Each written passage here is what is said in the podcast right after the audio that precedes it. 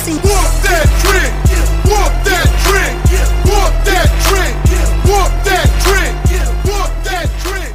Walk that trick. Welcome to another edition of the Grizz Den Pod. Brantley is here. Hey, let's go. Ty is also here.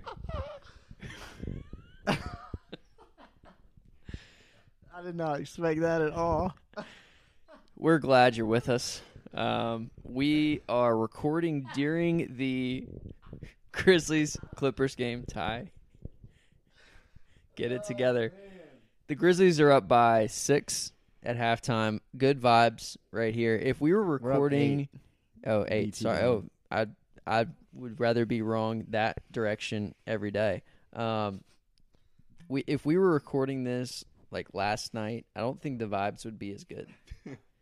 Um, we're so good. We're going to be so positive this Yeah, episode. It's but you great. caught us you caught us at a good moment in time um, if you haven't joined us before welcome uh, follow us on social uh, particularly twitter has been active recently at grizzden on twitter we like to chirp around um, instagram at grizz underscore I'd den like to get in those mentions. yeah ty ty smith senior has been prowling around no uh, one likes to mention back though.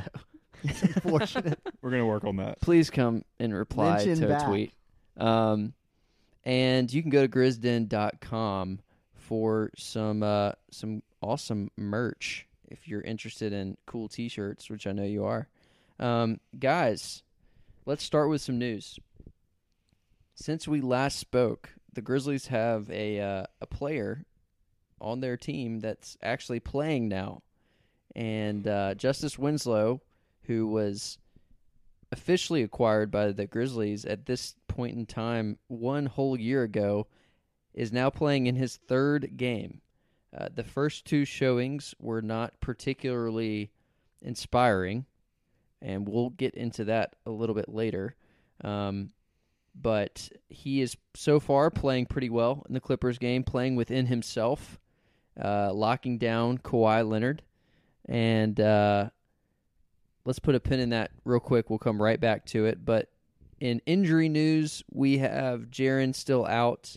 There is optimism that he could be back after the All Star break, which is happening in a couple of weeks. And Killian Tillie, who hasn't seen much PT, if any, is still out with a foot. And then Jontay Porter was actually moved to the hustle. He's playing about 15 minutes per game down there. So if you're interested in seeing Jontay play, uh, the hustle plays at like 10 a.m. So good luck. Uh, and then Sean uh, Sean McDermott was assigned to the hustle, and uh, Grizzlies fans are probably all all right with that. Um, also, the other bit of news is John Morant was not selected to the All Star game, which, if you follow that closely at all, uh, that shouldn't come as much of a surprise given Morant's um, absence from a few games due to injury, as well as recent performance. He just didn't have the numbers compared to some of the other West reserves that actually got in, and some Grizz adjacent news. Sadly, Mike Conley did not make the All Star game either. Uh, Devin Booker was selected by the commissioner to replace an injured Anthony Davis, and I don't know if there are any other players on the roster that could potentially be uh, need a replacement. So, um, kind of sucks. Would have loved to see Conley get in.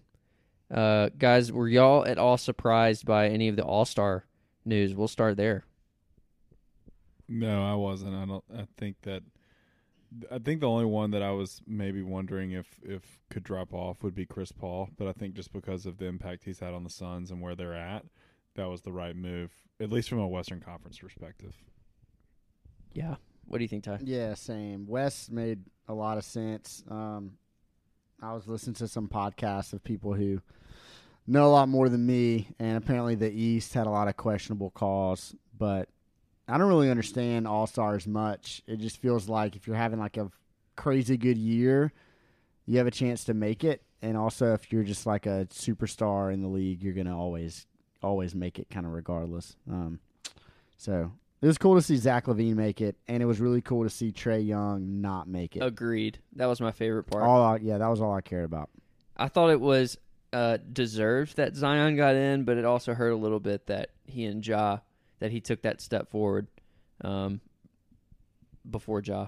But if it's if it's anybody that's going to get in, it's probably him, just due to his popularity Yeah, So- and his stats are pretty They are. stupid. and especially after that Pelicans game, which we'll get to in a second here Mhm. um, against the Grizz. So since we last spoke, the Grizzlies uh, have gone four and four. Uh, they won against the Hornets on February 10th, lost against the Lakers a couple days later, won against the Kings on the 14th, Valentine's Day, uh, and then we started uh, just kind of a depressing couple of days with losing to the Pelicans by about 30. Uh, came back and beat two inferior opponents in the Thunder and the Pistons. Lost to the Suns again in kind of a depressing fashion, and then the Mavs game a couple of or a few nights ago was was only a ten point game in the final box score, but it did not feel like merely a ten point game. Um, most notably, though, uh, let's start here. Justice Winslow's back. Uh, mentioned at the top, he's playing pretty well so far in the first half against the Clippers. However, what have you guys seen that has stuck out to you about Justice Winslow's performances so far? Uh, I think he's moving well. He looks active, that's for sure. Um, I think offensively, especially against Phoenix, a lot of other people have mentioned this too. So I'm, this isn't an original thought, but it, we sat a bunch of people. We only had nine active players on the roster, and two of those, three of those were Gorgui, who's not playing, um, Sean McDermott, who just got sent down, and Konchar, who's also been a few DNPs. That so that was included in the nine that we had, right? So it seemed like we brought Justice back to that game with a very low pressure. Just get in there, move around, run around, guard Devin Booker, body him up, play physical defense, get some shots up, see how it feels. Um, and his, I mean, his shot is has looked really, really bad to be honest with you. No sugarcoating that. Uh, but that's kind of to be expected when you haven't played in you know over a year of an NBA game. And he's not. I think I want to talk about this at some point. We don't have to get into it now, but just who Justice is in general. He's never been like a go-to scorer. Yeah, let's get let's get into means. it. You want Yeah. to talk about it Yeah, now? let's do it. Um, and I think I'm I'm like uh, I'm guilty of this too. Is when we signed him, I just viewed honestly because we had played the Heat the very first game of the season last year, and he put up 27, like seven and five, and he looked like the best player on the floor. And that was my like kind of lasting impression when we signed him of like, oh my gosh, who the heck is this guy? And that's not like a that's not a normal game for Justice. I looked up some of his like career stats. His high in a game of his entire career is 28, which is still that's a lot of points. But like even Josh had 44, Jaren's had like 45. Like there's a lot of guys that have a high of at least like 30. So Justice his strong suit isn't scoring the ball. It isn't maybe on offense at all. It's kind of like this do it all guy, like your glorified glue guy. Brantley, we were talking before the pod, is basically like he kind of compared him to Tony Allen, not in game style, not in like the way they play, but almost like their role of a really good team. They're the fourth to fifth guy on a really good team that's going to play their role and contribute properly. And I think Justice is like a really smart player, and I think he will eventually become that guy. But I don't think he'll ever be like this offensive hub or this offensive scorer. He may play make some. That's the beauty of his games. He can do a little bit of everything. But I think we need to kind of pump the brakes the fact that he's missing some shots because that's never been a strong suit of his anyway. What do, what do y'all think? I like about that, that. comp, Brantley. Uh, TA, kind of a defender slasher type. I like yeah, it. I think that th- the way that you knew TA was always going to guard the best man on the court. That's what I think at least at least tonight against the Clippers has been really refreshing to see because I think that that has been Dillon for us up until now and it just doesn't as much as I just bash Dillon, I I do appreciate his willingness to go up against the best the best offensive player and and guard them and come out with that intensity. But there's just there's just a level of gambling and a level. Honestly, it just doesn't ever really seem to fit to me as like that being what his true um, assignment should be on the court. Whereas Justice immediately just I guess you could say his maturity and his comfortability in guarding some of the top players on the court. I'm just I can't really call out specifics, but just the way that even he's guarding Kawhi and Paul George tonight and is getting in their face is giving me a, a little bit of a vision and a picture for how he could fit. And and where we honestly, I don't think we need him to be super uh, like to contribute a lot on the offensive side of things a ton when we're super healthy. And because they're, I mean, when you're playing defense, I think the problem for Dillon is that he has the aggressiveness required and he has the tenacity. He just doesn't have the discipline. And I feel like with Justice, you have a combination of both. Like he is physically capable of guarding those wing players who are uh, right now kind of that's the that's the player you need if you're going to go far in the playoffs. And uh, Justice is up for the task, but he's also disciplined enough to know when not to bite on a DeMar DeRozan fake, you know, or some some other uh, like Kawhi too. I mean, you got you've got a elite offensive talents that we're playing against, and it's nice also. A lineup that we've seen already in the first half that I really liked against the Clippers was Ja, and then you had Kyle and Justice there with Grayson as the shooter and JV down low. So you have Kyle and Justice to guard PG and Kawhi. I really like that, um, and it takes the pressure too off of off of Kawhi, or sorry, off of Kyle, and it also takes the pressure off of Taylor Jenkins to not have to figure out uh, who to put your elite defender on. Instead, you have two now. So, but that lineup not only does it feel like we've got some really interesting options defensively in terms of how we can guard, um, you know, the guard positions with with with those defenders, particularly with Justice and Kyle. There's also just a, a flow on the offensive side that's just different. Mm-hmm. W- replacing Justice with Dillon, even though Justice isn't the type of outside threat that Dillon is, and honestly I Justice Justice's shot looks worse than just rust to me. There's there's a different. It's almost like there's rust and there's sort of a, a confidence level right now to where he seems to be pausing a little bit or unsure if he should even take the shot. And I don't know if that's true. That could just be sort of his motion, and I just haven't paid attention that much. And I just I'm hoping that there that that can be quickly removed, even if the um the performance doesn't change. I want him to feel confident in his ability to come across a pick and hit, you know, a free throw level shot and and knock it down. Um, he did have a couple moves to the to the hoop from a from a drive perspective that I thought looked really smooth, even though he didn't didn't finish. Yeah, I think you're right. For us to be like really good, he has to be some form of an offensive threat. He doesn't have to be like uh, just superstar on the offensive end, but he's got to be able to hit an open shot and maybe even take advantage of a mismatch, get to the paint, um, be physical, which he did that a few times. We kind of got him the ball against Phoenix when he was struggling with his outside shot. Jenkins drew up a play where basically he got it like at the elbow, jab stepped Jae Crowder, spun around him with a layup, and looked like really smooth doing it. I think his shooting stroke looks bad um, right now, but also I, I kind of looked at his just career stats today. Um, and this is definitely an outlier. Like he's never been this bad, right? He's never been great, but he's never been this bad. So I just kind of wanted to read off um, a few of his last healthiest seasons. So 2017, 18, and 18 and 19. Those two seasons, he played 68 games in 17, 18, 66 games in 18, 19. Um, decently healthy. That's the healthiest, his two healthiest seasons outside of his rookie year.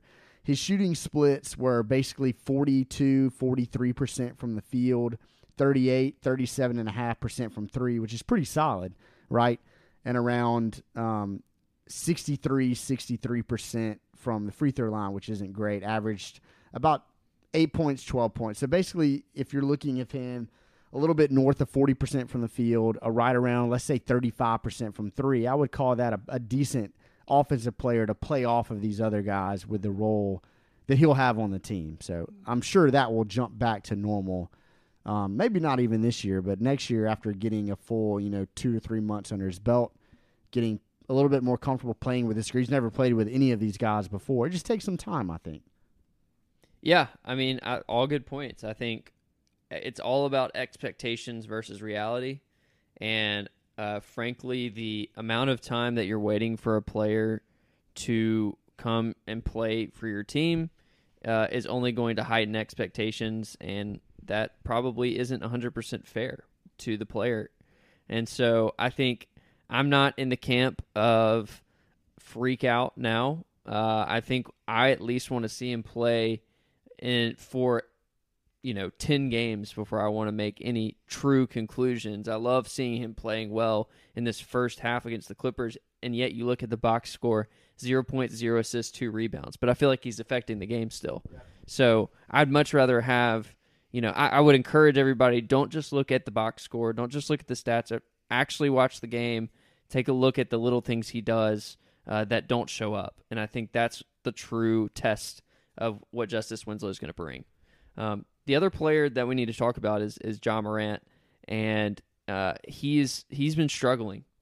Uh, a lot of defenders have just started to go under the screen, have dared Ja to shoot, and so far he's shooting under thirty percent from three, and it's it's presenting a real issue, I think, uh, and it, whether whether or not it's affecting uh, the outcome of games right now is uh, an item of debate, but but I'm more concerned about long term what that's going to do, um, not only to his mindset, but also to the more more data you have on Ja not hitting when you go under screens, the more people are going to do it, which is only going to, you know, I'm nervous it's going to psych him out. It's going to it's going to be it's going to be an adjustment that he has to make until he actually starts hitting these jumpers.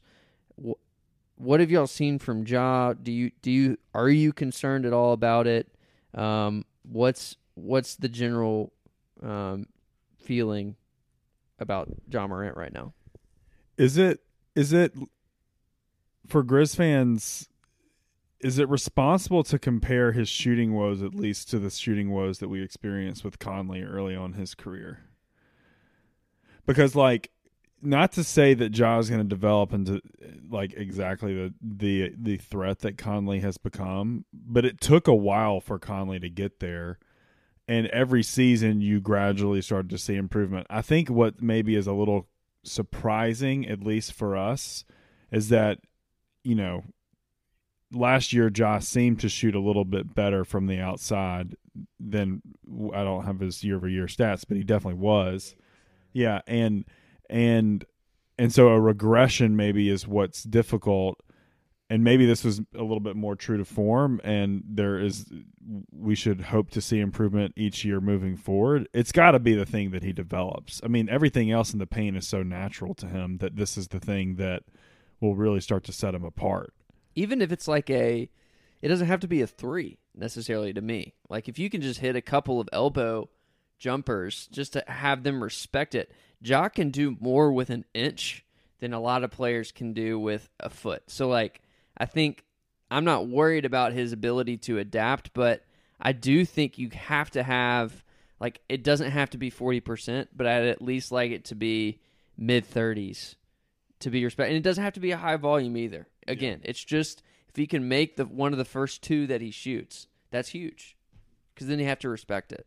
Yeah, I think I think so too. And again, this is all like next next level Ja, right? Like we we pro- it's hard to not project or it's hard to like currently watch this team and want everything to be like at our best right now. Like we kind of like when I'm watching the Grizz, like I want Ja to be fully developed. I want Jaren to be fully developed. I want our team to be fully developed. And that's just they're both 21. That's just not the case. Like development is going to take some time.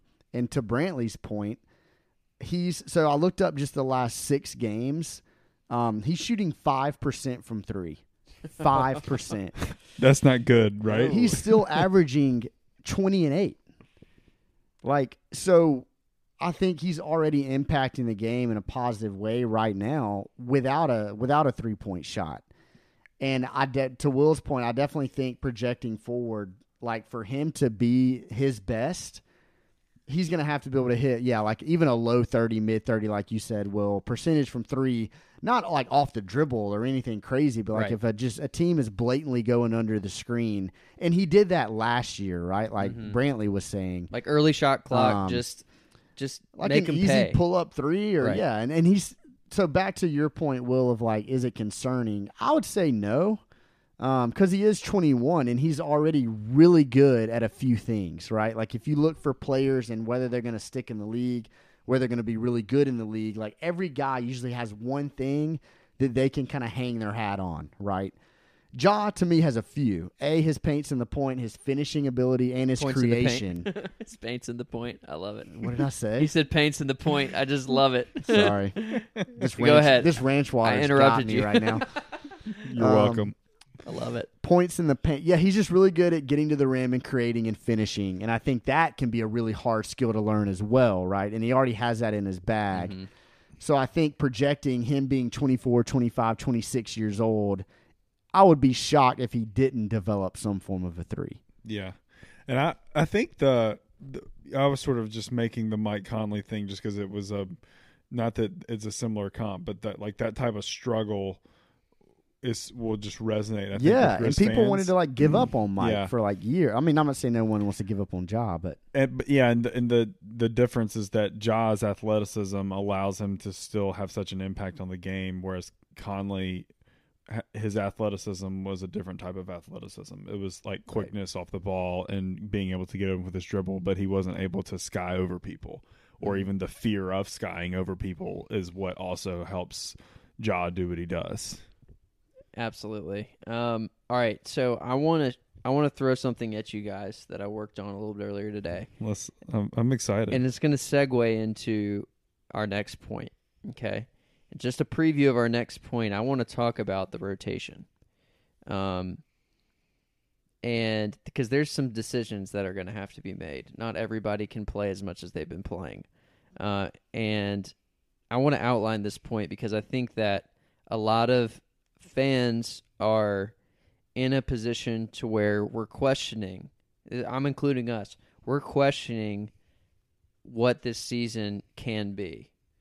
And there isn't a definitive answer to me right now because we have nights like tonight where the Grizzlies are now in the middle of the third quarter and are up by 12 against the Los Angeles Clippers who are playing their star players. So it's just inconsistent. But what I did um, is I wanted to see truly what um, what percentage of our full strength have we had every night throughout this season so far. And the way I did it is obviously not every player contributes the same amount to winning or the same amount to the game. There's players that are more important to winning than others. And so I, I divided a percentage.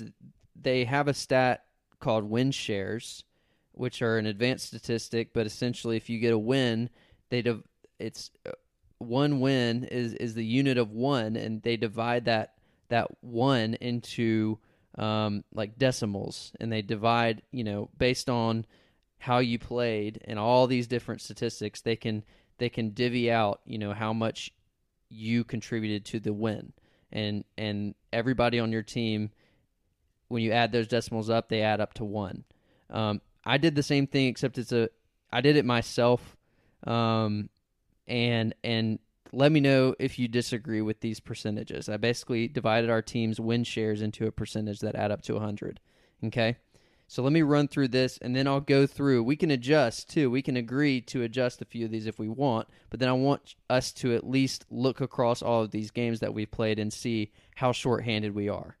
Um, John Morant, I said 19% out of 100. He's at the top. Jaren, I would put at 15%. He's second. Jonas, I have at 10%. Justice is at 9 and this is this is as the roster is currently constructed. I'm not saying he is right now, but I'm saying if you, just the guys on the page, the guys who we've uh, prioritized in the roster, 9%. Kyle is at 8. Tyus is at 7. Dillon is also at 7. De'Anthony, BC, Desmond Bane, and Grayson Allen, I have all at five. Xavier Tillman at 3%. Gorgui Dieng, I have at 2%. And then Conchard, McDermott, Tillie, and Jontay are actually at zero. Like, regardless of how they play, they're not going to really affect winning very much. And that adds up to 100%. Um, I know without the actual spreadsheet in front of you, it's hard to actually, like, probably add to the conversation. But what do y'all think about that breakdown? Anything stick, stuck out? What was the drop off between John and Jaren? It was nineteen. Nineteen percent and fifteen. Okay. Jaren's at fifteen. He's second on the team. So let's just operate off of that. Uh, first game against the Spurs, we haven't had Jaren for any of these, so automatically your your percentage of your team that's that's unhealthy goes all the way down to eighty five percent, no matter what, because Jaren's out for all these games. Justice was out until you know a couple, a few games ago, so that goes down by another nine percent. So without the first night, we didn't have Jaron, we didn't have Justice, we didn't have Tillman, so we were at seventy three percent. Now, if you look across the games, that was actually the highest, apart from this Mavericks game that Justice played in. That was the highest amount that we had throughout the season. Against the Hawks, our second game, we were down at 68% because we were missing Melton. Nets, it went down to 59% because Ja got hurt for a half. And then once Ja went out, we went out to having, we went down to having 50% strength or less throughout the next six or seven games. We went back up against the Sixers. All that to say, I went across the average strength at which we have been playing this season is 63%. 63%. We're a 500 basketball team playing at 63%. And I will tell you right now that nine out of 10 teams that we played throughout this stretch were not at 63%. They were at much higher. They were not missing one of their two best players every single time. And uh, all that to say, we have not played with our four highest win share players on the floor yet. So, Grizz fans, all that to say, don't freak out. Um, we are not watching a full basketball team right now, and yet we are still um, right on the fringes of the playoffs in the Western Conference. So then, if if we get back to fuller, closer to full strength after the after the the All Star game, will are you saying that you are forecasting us to move up into the playoff spot, into the eighth seed? I'm just saying that you give yourself a much better chance to win every single night. And right now we're playing 500 basketball uh, with at 63%. So I'm just saying, like it's not out of the question. However, uh, the layoff will give other teams the same amount of rest. So who's to say that they don't have the same advantage? And and thus that raises the level across the board. But anyway, I just thought that was an interesting exercise. I wanted to put numbers to it to just see how shorthanded we are because it's easy to get depressed. um, but all that, with that said, let's move into talking about the rotation. Wow, that was an incredible alley. uh, just saw the replay. was wanting you to look up. All right, so we have really um, 11 guys in our rotation right now. And if you want to be effective and and play guys uh, a decent amount, you're going to probably have to limit that to 9 or 10. For So, the regular season, or are we the regular- talking the playoffs? We're talking the regular season. okay. Who are the guys that you would say are on the fringes right now? You go, Ty. I've answered this before. I think it's yeah. I think it's really so. Jenkins basically said to start the season, we're gonna it's gonna be a ten man rotation. Like he's gonna play ten players. Um, I doubt he goes. He may go to nine, but I doubt he goes to eleven. This is like per game, right? So tonight, De'Anthony was the one. He was the odd man out. I think there's three guys to look for because I think they all play the same position. Um, I think Grayson, Desmond, and De'Anthony are kind of the three guys that I would say would be potentially odd man out. Um, but then you have Jaren coming back after the All Star break, and then that makes Tillman probably you would Mhm. think the next guy that would be out too, right? Right. Um, so I think it's honestly going to be different every game. Like it wouldn't shock. So like obviously De'Anthony's getting a DNP tonight. Tomorrow night it may be Desmond.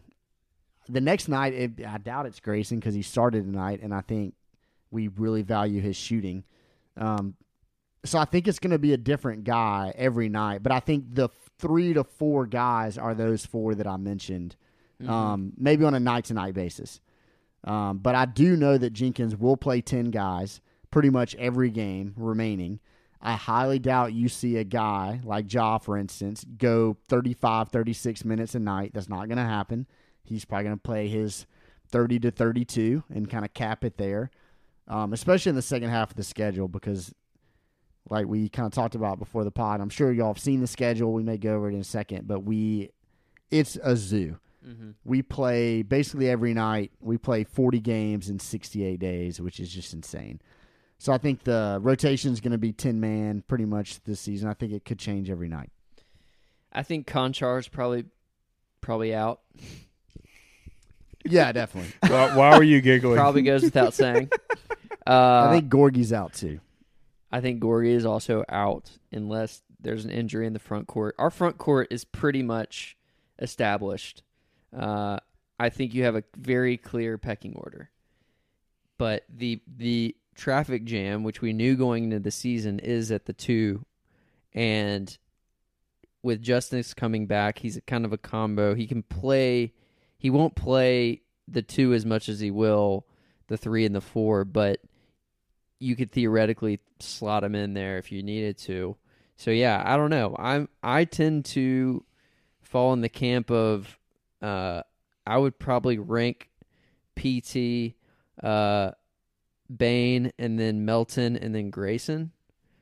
But at the same time, Grayson is starting and he has played really well for instance tonight and when his shot is going, he is an absolute um, must play. So it's difficult, but I, I don't I don't know right now whether it's a luxury or whether it's it's a handicap. Yeah, Grayson, I just keep going back to like his bubble performance. I just felt like he he really proved himself to me in the bubble, like in a way that I was very surprised by, um, and how he stepped up. And Melton really let me down. And I've just been thinking about that a lot lately, and wondering like what is the sort of long term trajectory.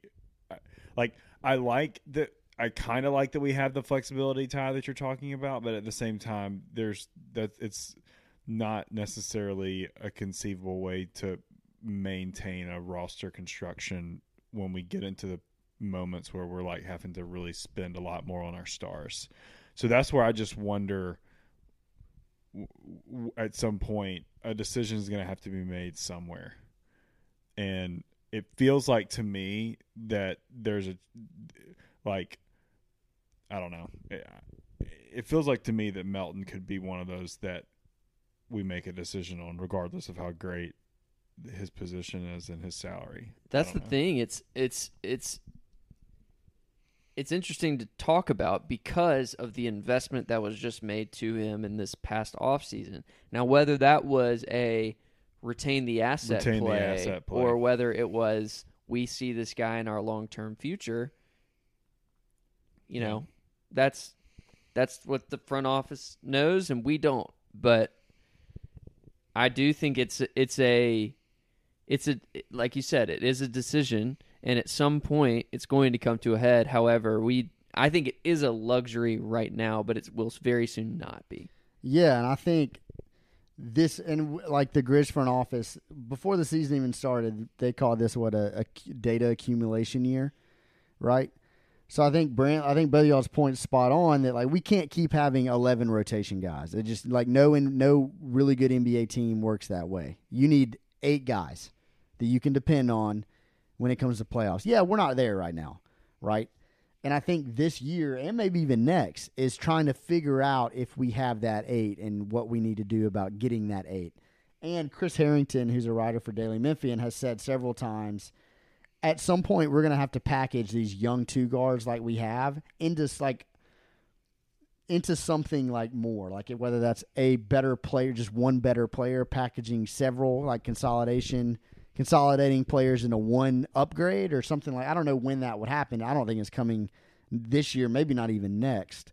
Um, but yeah, at some point that's going to have to happen. But I think right now we're just kind of and we kind of talked about this earlier. We're just throwing stuff against the wall and see what sticks. The other thing that we haven't talked about, we're talking about sort of like those, you know, two ish guard rotation players. And one thing that has happened on Grizz socials over the past couple of weeks that we talked about a little bit in our last podcast was around the backup point guard position and how how much of a luxury Tyus is to Ja right now because he's helping keep his minutes in play and we don't he's invaluable to this 10 man rotation. But you know there's lots of folks saying like you know name me Chris Paul's backup with the Suns. Cam Payne. okay who's De'Aaron Fox's backup Uh, Cory Joseph. damn this is just going to be a fun trivia night Well, that like Cam Payne's on like a minimum deal. Like Right, right, right. Tyus is on like the mid level. He's getting paid Yeah. like nine million a year. So Yeah, your 'cause point is still valid. the though. point is is like do like eventually we're not gonna be able to keep that roster spot as one where we just have this like invested in position Yeah, I I I saw that too. I tend to disagree. Um, I think that three a, th- a point guard depth chart that is three deep is absolutely a luxury and one that you don't need. I think having Ja insurance, given his um, the way that he leverages his athleticism to a point where it's sometimes scary when he comes back down, is going to be more valuable than a team that has a Chris Paul. Because Paul, while he does have a injury history, he also does not necessarily play above the rim and you're not as concerned with him. And so I think Tyus okay so what about at a mid level Russ has the track record of having the usage of an unprecedented uh, extent, and I think that it has not worked in his team's favor. So he he, but every team, not talking about usage though, but he plays that way, and they Ja is going to be paid that way. that's fine. And I think that if you have to eventually downgrade, you can. Like I think, but for right now, I am not interested in in any Tyus offers. I think he is on a very fair deal that runs through the rookie contract of Ja Morant, and so I don't really, I'm not interested in entertaining anything because we saw in the bubble what happens to this team when Tyus is gone. Like I, we've seen it. We don't have to test it. That's that's my only thing. If we want to down the line, like get a second round, um, like for instance, from Michigan State, Cassius Winston was would have been a perfect, you know, making one point two a year to back up Ja Morant. He's a veteran because he's played four years in college. Like that's a perfect guy to to slot in to a backup role. Um, and you can have other guys fill in spot minutes like Kyle Anderson, but we've seen what it looks like without, and that's my point. Um, Ty, did you have anything on that? Or No, I think yeah. I mean, you both made good points for sure. I get the like if Ja's going to be playing 40 minutes in a playoff game, like you got to fill the other 8 and they can't just be huge negatives, but they can almost be zeros. You know what I mean? Uh, but we're not there yet to Will's point. Like that's that's several years down the road. Um, so yeah, I don't. It's, it's also interesting because we have other guys who can, in theory, even though they're not backup point guards, can kind of play that role. Um, if you look at like Kyle, and I think Justice, you know, a lot of people have called him like the point, the point forward, like he did in Miami, like can kind of run your offense a little bit. Kyle can kind of run your offense a little bit. So maybe we could patchwork it. Um, but yeah, I don't think we're there right now.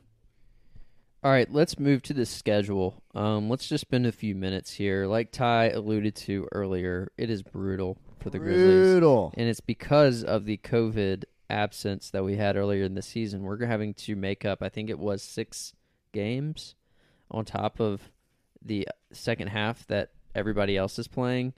Um, Ty just stood up because Winslow almost hit a three. Um, Almost meaning it hit the rim. being nice. Uh, That's the closest it's been. it's true. All right, so one of the the biggest thing that stood out to me, and it was pointed out by lots lots of people, um, is the Grizzlies do not have more than one night between a game. between now and the end of the season, which is crazy in an NBA season where you have how how many games left? Forty. 40 What'd games in 68 days. Ugh. So 11 back to backs. We have another four games in five nights to end the season. We end the season on a four game in five nights. We also have a seven game road trip, which is the longest in franchise Memphis Right. franchise history. And we play those seven games, I think, in 11 days. So just scanning through the schedule, two, you know, three against the Jazz, three against the Trailblazers, and those are all within a week. We play each of them three times in a week, uh, and that's the the Trailblazers are part of that road trip. Uh, that includes games against the Bucks, Nuggets, and Clippers, and uh, Nuggets again. Uh, that's going to be the stretch. So mark your calendars for uh, the back half of April. Um, if you need time to spend with your family instead of the Grizzlies, and then we end the season actually um, in a semi-realistic uh, stretch. To if we need to get some wins, we play starting on April 30th through the end of the season, which ends on May 16th two against the Magic, then the Knicks, Timberwolves, and Pistons. That's a five game stretch right there. Mm. That's five and zero. Am I right? Then we have We're going 5 and 35. then we have another five games that are really six that are kind of bubble games. It's Raptors, Pelicans, Mavericks, two against the Kings and the Warriors. So truly, the last eleven games are going to be really interesting because if we're in the hunt, I think the Grizzden Pod is going to talk themselves into uh, a run at the play-in tournament. Oh, we Uh, are. Is that an official stance? I'm not sure I can. I- Stand I'm just I saying. I I'm just know if I saying agree with maybe. I'm just saying maybe. Uh, if we're in a position to where we can do that, but at the same time, on the other side, the devil's advocate argument would be: Could there be a better blueprint for tanking? we have we have a built-in excuse from an organizational standpoint.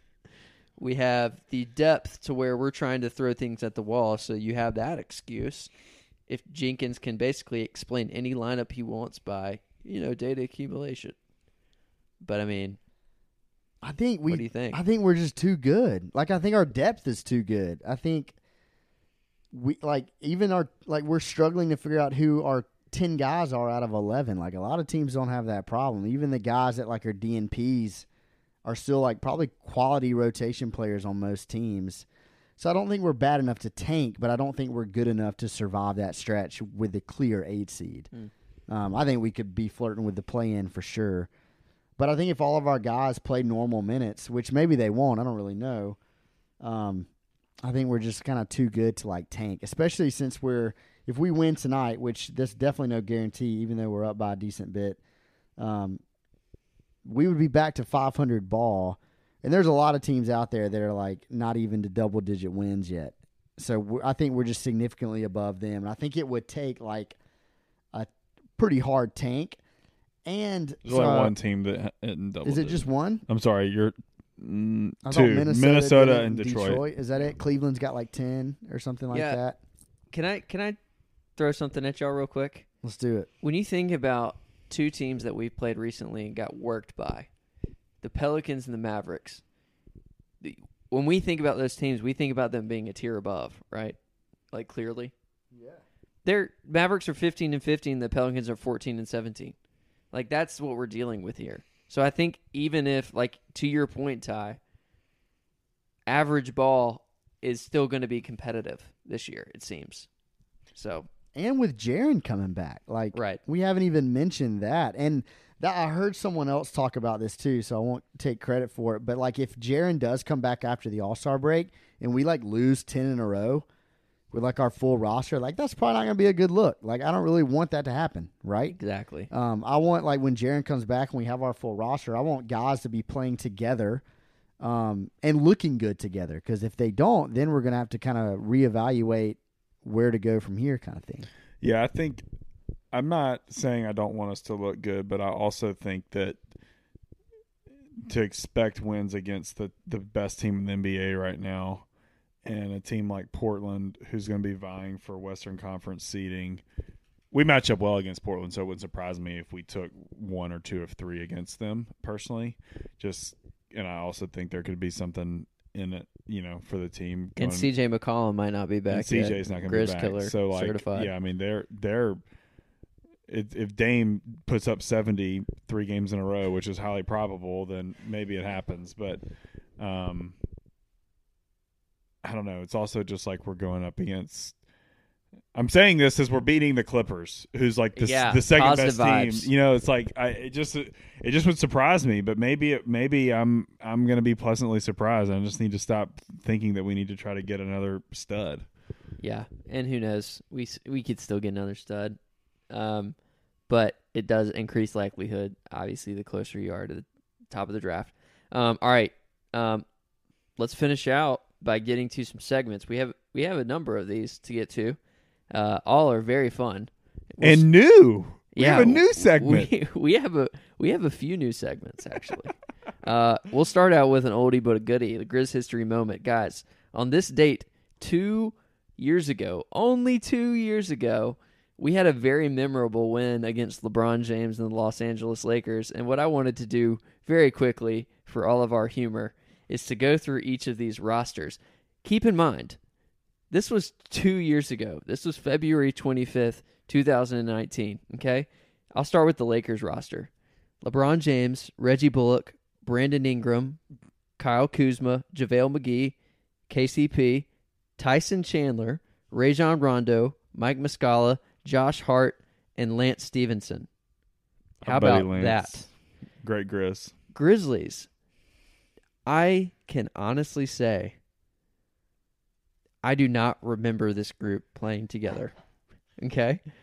Justin Holiday, Avery Bradley, Mike Conley, Jonas Valanciunas, Ivan Rabb, Bruno Caboclo, Delon Wright, Joakim Noah, Chandler Parsons, and Julian Washburn. and riding the bench, Tyler Dorsey, Jevon Carter, and CJ Miles. We won that game. We won that game. It was Joakim Noah's birthday. He had 14 points, 12 rebounds, and four assists, and screamed every other play. It was fantastic. He had at the to end the game. Uh, he took a charge against LeBron James, and it was just gorgeous. Um, yeah, Jonas had 20 and 13. Mike uh, had 30 points on 58% shooting from the field and 50% shooting from three. Uh, it was truly just a really fun game. So that was two years ago today. And uh, about a year ago today, this is a special Grizz Den history moment. We launched our official merch store and had the uh, opening event at Crosstown Concourse. That memory came across the gram the other day. man That was a full year ago when things were normal. before this virus thing. We had a gathering of humans. And What we, is it? What is a gathering? I I don't know what that word means. So that was a year ago, and that's just a, a great reminder to head on over to our store, grizzden.com.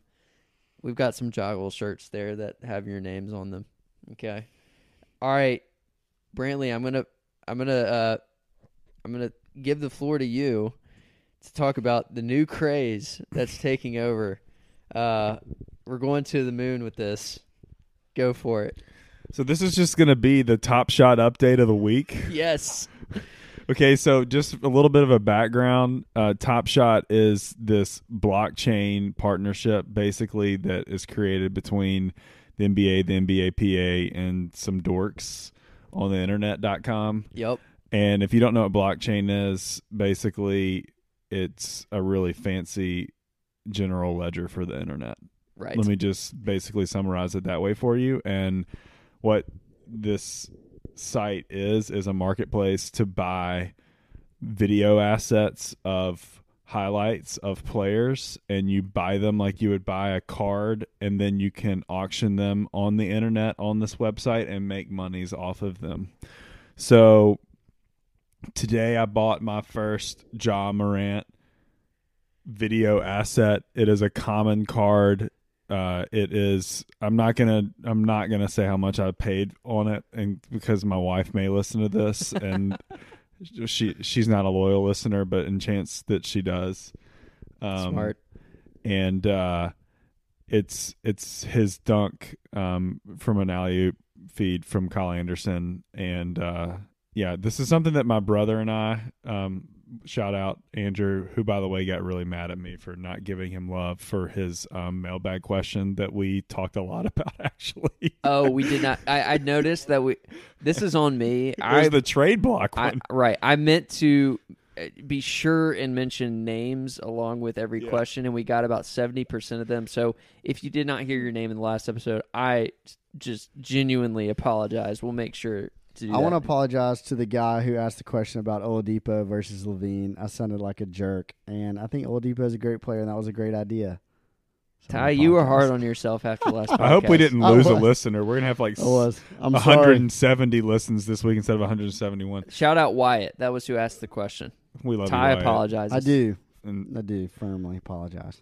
anyway, so that's my that th- this is basically me saying that we're just we're getting into the top shot game. Andrew has a knack for these types of things. The reason why he and I love this stuff is we used to like build. If you've ever played Madden, you can like build your team. Let's call it a Madden Ultimate Team, and the way you do this is by opening packs of cards, and like we would find ways, basically just scavenging around Reddit to like find budget players and then sell them for more later. And like never we would spend money but we wouldn't spend that much money to basically get a 99 overall team and then be able to compete against all these bros. And Andrew is way too good at internet football gaming football he was like ranked top five in NCAA in the last NCAA online version at one point in time. It was something crazy. I would come home from college and all he would do is it, this is turned into this weird rant on Story Andrew. time. Story time. It's like I parent it. court. We're not cutting corner. any of this. Anyway, so he and I decided to go in on a partnership today, and uh, we'll be continuing to update you. If you have interest actually into joining our Top Shot community, um, shoot me a DM on our gram because Hey, I'll um, let tweet you in. us. Tweet us Or back tweet us. on uh, at Grizzden. Yeah, mention. Mentions. I'm so glad, Ty, that you know what that is. How Direct do you message. how do you mention someone on Twitter? You you add them or something. This is fantastic. So we have a Ja Morant asset. We also Andrew owns a J- Jaren Jackson Jr. asset, which is a little bit more rare, and it's his dunk over who is it on on the baseline? Uh, some the Magic player, Uh, Jonathan, Jonathan Isaac. Isaac. Yeah, we watched it beforehand. I couldn't remember how much do they pay you to take a Dillon asset? Um, Dillon, some Dillon assets are some of the cheapest Grizzlies players out there. Um, there are Josh Jackson assets that are more expensive than Dillon assets. We had to get our shot in. I want the Kyle Anderson slow mo euro. Just I don't even want him making a basket. I just want the process of the euro. this I'll- the slow mo. Yeah, Do they have? Do they have any? real speed, of course. Do they but- have any Marko Guduric? Who?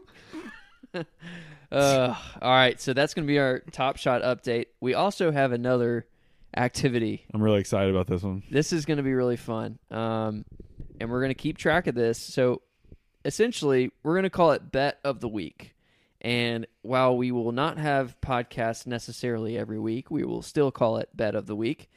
And what we're going to do is we're going to pretend like each of us have a hypothetical $100 um, bet to make each time we get together on the podcast. And what we're going to do is we are going to put that bet down on one NBA future per per episode. So that can be an NBA future. If you're not familiar, is essentially saying uh, all these sport books, sports books have odds on you know who is going to ultimately win the championship, who's going to win divisions, who's going to be MVP. Um, I'm pretty sure you can even find like conference winners. There's also odds on who, if a team is going to make the playoffs or not.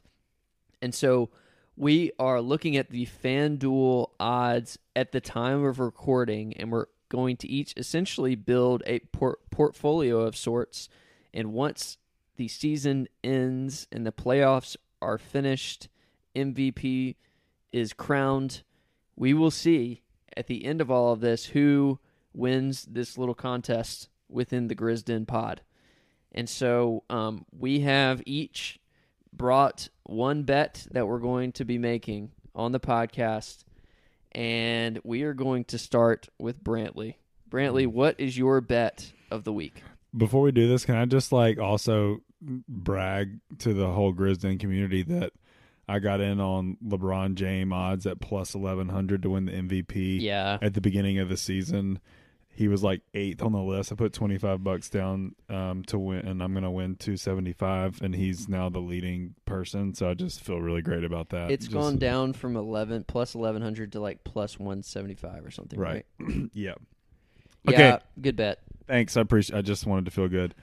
That means that everything I'm about to say is going to come true. So y'all should y'all should bet this. This is this is investing advice. Is what I'm about to tell Right. you. Yeah.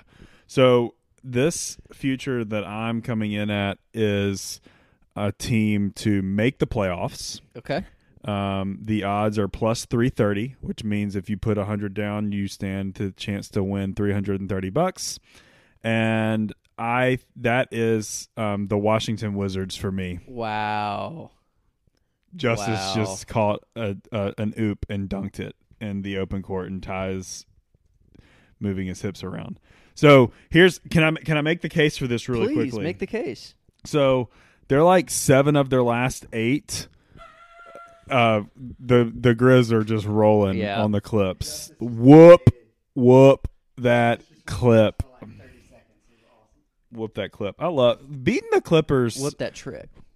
yeah, yeah, and yeah, whoop that clip. yeah. But whoop the clip. I mean, but beating the Clippers just right. at home That's in right. the in the grindhouse, That was the man. best. It's just that's Oh. just a thing. It's so good to see Justice playing well. Awesome. Okay, so current current standings in the East, really quickly.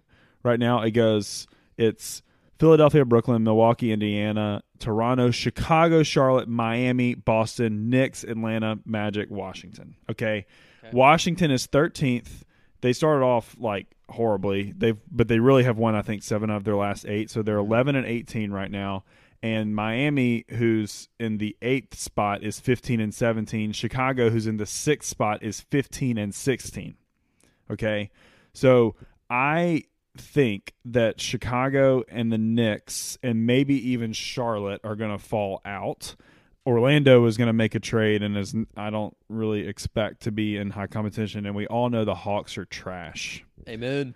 So, I think that the Wiz have a chance assuming that they don't trade Beal, which I don't really think that that's going to happen in the middle of this season to sneak in and grab that 8th spot. Um assuming that some of those teams like Chicago and the Knicks come back down to earth, um, and potentially Charlotte, who's been playing well, but I really think that the Wiz could be better than Charlotte in head-to-head matchups. I like that a lot. Brantley. Wow. Yeah, they're plus three games. They're three games not only out of the eight seed, they're also three games out of the five seed. I don't know if you mentioned that, which is crazy. I did not. crazy. Thank you for making my bet seem Yeah. even stronger. So Toronto is 16 and 17, six games back from Philly, and Toronto's in the five spot, and then the Wiz are only three games behind them, which is crazy. And I did bet one whole dollar in my FanDuel sportsbook real application with the real chance to win a real three dollars and thirty cents. That's fantastic. I'm gonna do the same, Brantley. I'm gonna do the same. All right, Ty. What what's yours? Okay, so I looked at the division winners. Um, the Grizz are in the Southwest Division, along with Dallas, the Spurs, New Orleans, and Houston. So the odds to win the division right now is Dallas is favored minus 130. San Antonio is second with plus 260. As the records stand now, San Antonio is leading the division. And New Orleans is third at plus 550. The Grizz are plus 800. Um, the Rockets are plus 3,000. So my bet is that New Orleans will win, as much as I hate to say this, the Southwest Division this year. Odds are plus 550 currently on FanDuel. So when you look at the standings, Dallas is 10 and a half games back from the eight seed. San Antonio is currently in the sixth spot, and then New Orleans is only a game behind Dallas. So New Orleans is three and a half games back from San Antonio, one game back from Dallas. Very much within reach. So one reason I looked in this, I think Dallas is kind of I don't know what's good. Both teams have kind of underwhelmed, but both are kind of figuring it out. The point Zion thing is real. Like New Orleans looks like a different team with him. I think Dallas is actually better when Porzingis doesn't play. I don't know what that looks like in the future. And remember when we talked about 40 games in 68 days? The only other team to play as many games in the second half of the schedule as the Grizz are the Spurs. Mm. So they're in a tough spot as well. They're going to have to play a lot of games, right? You said New Orleans to win the division is plus five. Plus 550 to win the division. So that's my bet because I think they have an actual pretty good shot to do it. I'd have to put more than So- a dollar on that one. Yeah, it's a that's a pretty good bet. Man, two good ones right out the gate. just cleared the bench, by the way. Which They is did. Awesome. Um, Whoop that clip. mine is going to. Dillon in the face. Oh my gosh. Suck it, Zubac. Uh, my bet of the week is pretty simple. Uh, I'm gonna bet Brooklyn at plus 300 to win the title. Uh, I think plus, they're plus three that they're hundred to plus win the 300 title. right now, Dang. What are the Lakers? plus 280. I mean, that's two pretty good Best bets. odds right there. Plus Best 280. odds at plus 280. That Okay. those are two incredibly good value bets. However, I like Brooklyn if they're getting a little bit better odds. Um, I just think that Brooklyn and LA, uh, if there are no injuries, are the two teams that are going to be in the NBA Finals. I don't think that in the East. I'm not sure if Philly is quite there, and I know that Milwaukee isn't there. And um, I think Brooklyn just has too much star power. Make the case for Brooklyn matching up against the Lakers for me, real quick. Um, the case is that uh the the front court it's basically front court versus back court, and the simple case is there's three Nets in the back court versus two Lakers in the front court, and I like three better than two. Is that math? It's math. Okay. Need I say more? Ja just hit a three, by the way, so his percentage is better than Hey, five now percent he's now. two for his last 23 or whatever it is. This is a fantastic game to record a pod. this has been super Two. fun. This was like the Rockets game last It year. was. Whenever we were just like, I think we I had called like an y'all and were like, emergency you pod. gotta, you gotta watch this game. Stop potting and watch this game. We also play the clips tomorrow, and hopefully they sit Yeah, that would be nice. Quiet. I, I kind of want to. That's what sucks. I want to win every game we play, but I don't at the same time. Yeah, that's it's the conundrum we find ourselves in, and like we've said all year, win-win, right? I Uh, like your plus three hundred Brooklyn Nets bet. I like all three of these bets. I'll be honest. I do too. There's some good bets. We'll see. All right, uh, hammer nail coffin. Let's finish the podcast right here. What are you guys going to be looking for between now and the next time we get together for another podcast? How many more games are left? Five or six Before the break. I believe. That is a good question. I'll I pull have it the up right schedule now. pulled up. Uh, let's see. We have one tonight, one tomorrow night, Ooh, that free throw was rough, Justice. and then three more after that. So four games after tonight, and then it's a little bit of who a do break. we play? We play Houston. We play the Clippers tomorrow, and then we play Houston on the 28th, the Wizards on March 2nd, and the Bucks on March 4th. Mm. Bucks at home. 8 p.m. Man, it's late. Hmm. So, um, yeah, I think for me, I'll start. I, um, I- we talked about it a lot in this podcast, but just the rotation is going to be so interesting to see how Taylor Jenkins decides to divide out the minutes specifically at the two guard position. Um, Grayson is obviously playing well. I personally ranked it as far as priority goes, Bane, then Mel- Melton, then Grayson. But um, I hope they're all just fantastic. So that's what I'm going to be watching for. I'm watching. I think me and Will talked about this before. Is that when Justice is on the floor, I don't even know what the ball's doing unless he has it. I'm Yes. watching him Me too. literally 100 percent of the time while he's on the floor, and I'm probably going to continue to do that. Um, because even though he's been in an offensive slump and he hasn't looked great offensively, I'm still really excited to watch him play with his team. And he just closed the game and looked like the Justice Winslow for about a six seven minute stretch there that we hoped we would get. So we're starting to see some flashes. Um, that's what I'm looking for. Absolutely. Brantley. Brantley's looking. I can go ahead and tell you what Brantley's looking for. Please. He's looking for just Dillon to put up some great shot selection and play really, really just smart within himself basketball. Right. Pass first. I'm based on the outcome of this game. This has been the first time, even the wins against the the sh- crappy Pistons and Right. what Thunder, we just didn't feel like ourselves. And I don't. I just mean that from an energy perspective, from an enjoyment perspective. Like that's what like last year we weren't winning every games, but the team was just joyful. I think, and and even when we lost, it was they were they were joyful on the court This together. This basketball is fun to play. Bas- this basketball is fun to play, as our boy JV, friend of the podcast, likes to remind us. Buy a shirt. And so, I just I think that that's what I'm looking for to end. This game looked felt that way, and I I mean obviously it's fun to beat up on the second place, L.A. Or are they third place? I don't know. Whatever they are, they're top in the West. They're pretty good. Third. Yep. Third, thanks. And that's what I'm looking for. It's more of a team chemistry thing. I love it. I love it. Positive vibes tonight. I'm so This is glad good. that this game was this way. We could have been so down in the dumps. Instead, it was awesome. Truly, truly. Um, all right, guys, this has been another edition of the Grizzden Pod. Thanks for joining us. Don't forget to, if you like the podcast, head on over to wherever you get your podcasts. Rate us, preferably five stars, but if not, we understand. Uh, but five stars, and then give us a quick review. Um, if your review is is uh, witty enough, we'll read it on the podcast. How about that? Ooh, that would be fun.